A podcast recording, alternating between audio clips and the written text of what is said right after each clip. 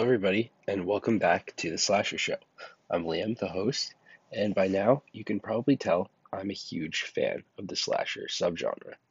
And we've gone and looked at some of the best movies to come from the slasher subgenre, like Halloween and like Scream. But this episode, I'd like to take a different turn and look at the fundamental issues of horror faced through its massive popularity and its exhaustion in the slasher subgenre.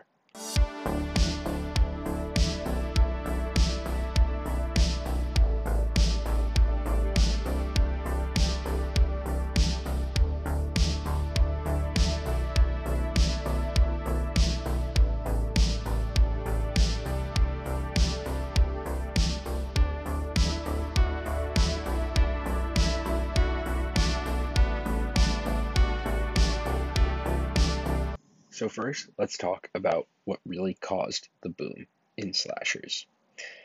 Alfred Hitchcock's Psycho is where we really begin with the slasher genre. Its use of first person point of view filming from the perspective of the killer would go to be a staple in the genre. It has the basics a homicidal maniac determined to kill anything in his way, and an innocent female protagonist. Those three tropes for slashers to come were the equivalent of writing your name on your homework it was required. The 70s were when the slasher era truly began. In 1974, Black Christmas released and became a perfect formula for the slasher. A group of young women are picked off by a killer whose identity is unknown.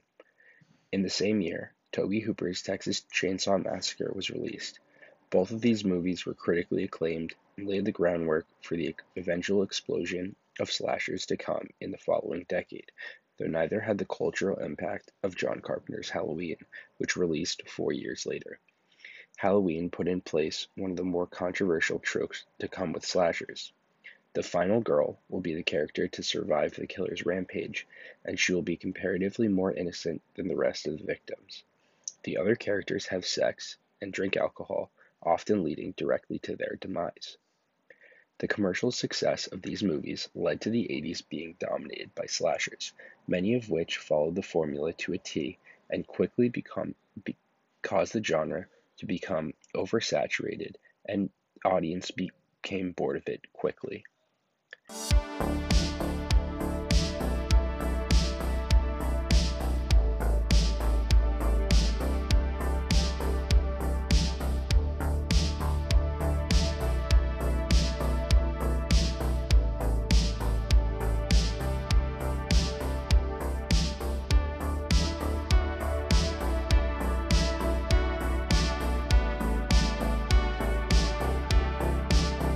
Now let's talk about what issues came with the massive slasher boom of the 80s. One of the biggest issues to come with the 80s slasher boom was the over franchising of the more successful slashers and obvious cash grabs through excessive sequels and eventually remakes. The most successful slashers, like Halloween, Texas Chainsaw, Friday the 13th, and Nightmare on Elm Street, would see a combined total of 16 sequels throughout the 1980s. Though franchises would do better with sequels, like Halloween 2, Friday the 13th 2, and Nightmare on Elm Street 3. As a whole, the sequels were excessive and likely shoddy. In 1981, John Carpenter reluctantly agreed to do the Halloween sequel with many of the same cast and crew returning. Though many see Halloween 2 as an impressive sequel, John Carpenter did not feel the same, saying, I didn't think there was any more story to Halloween, and I didn't want to do it again. All my ideas were for the first Halloween. There shouldn't have been any more. I'm flattered by the fact that people want to remake them, but they remake everything these days, so it doesn't make me that special. But Michael Myers was an absence of character, and yet all the sequels are trying to explain that. That's silliness. It just misses the whole point of the first movie to me. He's part person, part supernatural force. The sequels rooted around in motivation. I thought that was a mistake. However, I couldn't stop them from making sequels, so my agent said, Why don't you become an executive producer and you can share the revenue? But I had to write the second movie, and every night I sat there and wrote with a six pack of beer trying to get through this thing. And I didn't do a very good job, but that was it. I couldn't do any more. Studios' focus on sequels often left movies endings feeling pointless, knowing there was already another movie coming that would somehow revive the already dead killer. Carpenter intentionally wrote Halloween 2 to end the fr- franchise and prevent any sequels, with Michael Myers and Dr. Loomis both exploding. Yet once Carpenter walked away from the franchise as a whole, they picked up right where they left off, and both Michael and Loomis both miraculously survived for yet another sequel. The issue comes with any genre. Look at Marvel, Fast and Furious, Star Wars, and Mission Impossible. It's easier to build off an existing franchise that has already struck gold than to start from scratch. For production companies in the 80s, it was also easier to build a movie off the established slasher formula than to come up with something new as well.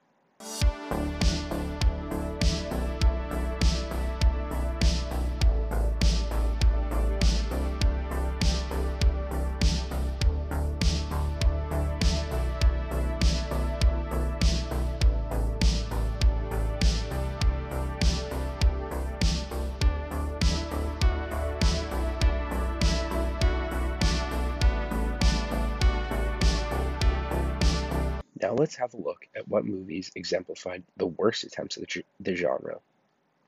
We've already t- talked extensively about the best of the genre in this podcast, and we've talked today about how they've eventually declined. But I think it's equally important to understand the worst of the genre and how they contributed to the downfall of slashers. Movies like Prom Night, Leprechaun, Ice Cream Man, and Sorority House Massacre all took notes from the best and created, in my opinion, of course, bad movies that take away from the subgenre and the best movies it has to offer. Throughout the 80s and 90s, dozens and dozens of movies like these poured into theaters or even direct to VHS. The public grew tired of the sequels, the cash grabs, and well, the cash grab sequels. The best of the slashers all feel different, while the worst of all kind all kind of melt together into one disappointing hour and a half of your time wasted. The issue is that the best of the slashers all have something special, while the worst all feature a plain, mysterious killer with a bladed weapon who shuffles around the town or the high school or the camp or the sorority house, while the poorly acted cast gets picked off one by one in between the plain dialogue and the mediocre pacing. Take the movie Prom Night, for example. This movie looked to cash in on the, on the success of Halloween by casting Jamie Lee Curtis as the final girl in a high school prom night gone wrong slasher. The first hour of the movie spends no more than three minutes of the runtime setting up the villain, who shows up in the last 20 minutes to slaughter some high schoolers. This movie is just more 80s high school drama than slasher. Aside from some solid gory kills, this movie is just like the rest, just pretty mediocre and clearly copies from its predecessors rather than taking that inspiration and creating something fun and new. The 80s left the best writers and directors the options of staying with their slasher franchise for numerous sequels or taking the opportunity to, score, to explore new ideas. John Carpenter would remain somewhat in horror, but in a more supernatural and sci fi type. Tobe Hooper would remain a part of the Texas Chainsaw franchise, producing and directing sequels, though he would also make Poltergeist, a blockbuster supernatural horror of the early 80s. Wes Craven stuck with Nightmare on Elm Street series for the most part, until he went to revive the genre with Scream in 1996.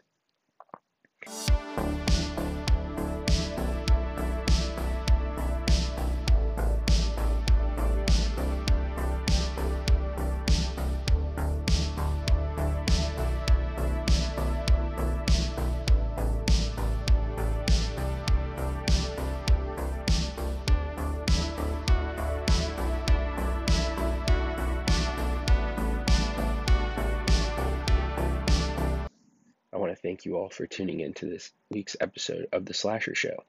I hope you all enjoyed this discussion as much as I did. Next week, we'll be dis- discussing Gaspard Noé's Climax and having a discussion on psychological horror. Until then, I'm Liam Shea, and this is The Slasher Show.